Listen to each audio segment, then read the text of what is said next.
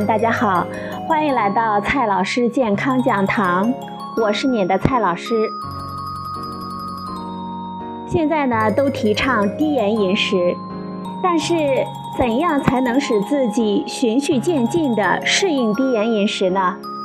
今天呢，蔡老师就和大家聊这个话题。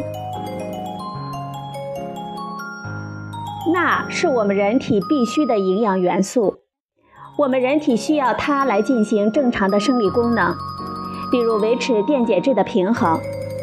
对于日常饮食来说，钠更重要的作用是产生咸味。咸是我们人体能够感受到的五种味道之一。没有了甜味，我们不至于吃不下饭菜；但是如果没有了盐，几乎呢，我们每个人都会食之无味了。对口味的追求，使得很多人吃下的盐远远地超过了维持生理功能所需要的量。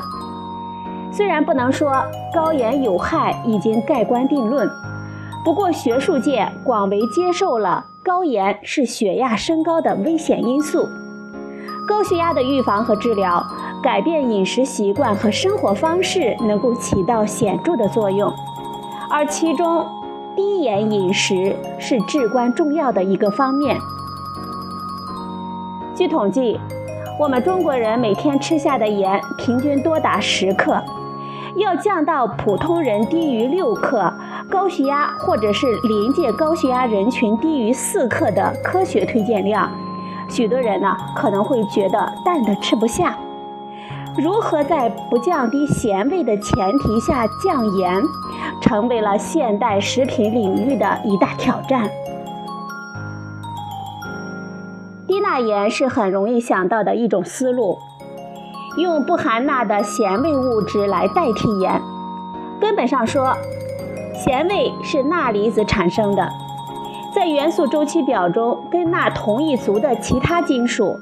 因为原子结构上的相似性，也都会有一定的咸味。个头越小，咸味越强。比钠更小的梨，或许呢比钠还咸，但是它的毒性使得它失去了替代盐的资格。此外，与钠最接近的就是钾了。虽然它的咸味不如钠，但是对于一般健康人来说，多摄入一些钾无害甚至有益。所以呢，它也就被广泛的用于低钠盐中。不过，高浓度的钾会产生苦味，这使得氯化钾的使用受到了限制。一般的低钠盐中含有百分之二十五的氯化钾，它的咸度不如普通盐。为了达到同样的咸度，需要增加用量。考虑到增加用量之后的钠的含量还是低于普通盐。这样的低钠盐也还是有一定的意义的。苦味是一种很复杂的味道，如果能用其他的物质来掩盖它，那么就可以用更多的钾来代替钠了。有一个公司开发了一个配方，用酵母提取物等其他的调味物质来掩盖钾的苦味，可以把氯化钾的用量增加到接近百分之五十。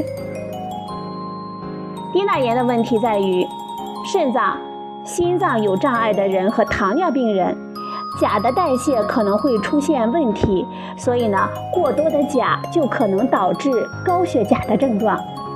对这些人群来说，以氯化钾为基础的低钠盐就存在着风险，没有医生的指导，最好呢不要使用。那么，有没有纯粹的增加咸度的方法呢？实际上，前面呢我们所说的那种加酵母提取物的低钠盐里，就用到了增味效应，取代了一半的氯化钠之后，按理说咸度呢会下降，但在其他成分的增味作用下，整体的咸味跟普通盐一样。在那家公司的宣传材料里，这种盐在外观、咸味、使用性能上都不比普通盐逊色。可以实现等量取代。这种增味效应并非他们独创，味精就是一种增味剂。味精的化学成分是谷氨酸钠，也含有钠，所以许多人认为味精的使用会增加钠的摄入量。实际上呢，恰恰相反，味精可以使相同浓度的钠尝起来更咸。要实现相同的咸度，可以单独使用盐，也可以用少量的盐加一些味精。在后一种情况下，味精中的钠加上盐中的钠，还是要比单纯用盐时的钠要少一些。在五种基本的味道之外，有日本学者呢提出了第六味的概念，把它命名为苦苦美。它并非一种具体的味道，而是一些能够增加其他味道的成分。如果食物中存在这种苦口美的成分，那么就可以用更少的盐来实现同样的咸味。苦口美的说法还没有得到广泛的认可，但是这种思路的使用已经有悠久的历史了。除了味精和酵母，蘑菇和西红柿中也有这样的成分。酱油等蛋白质水解产物也可以起到同样的作用。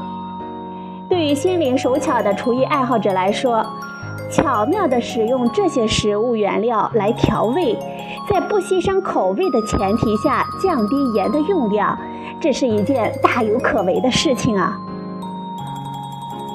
我们人体感知咸味是通过钠离子，一般的食物中，盐都已经理解成了离子，也就没有什么区别。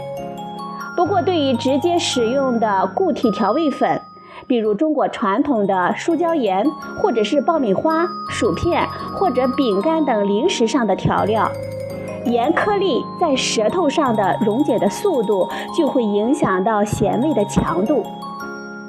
有一个公司对普通盐进行了加工，把盐的颗粒减小到了纳米尺度，从而大大的增加了盐的溶解性能。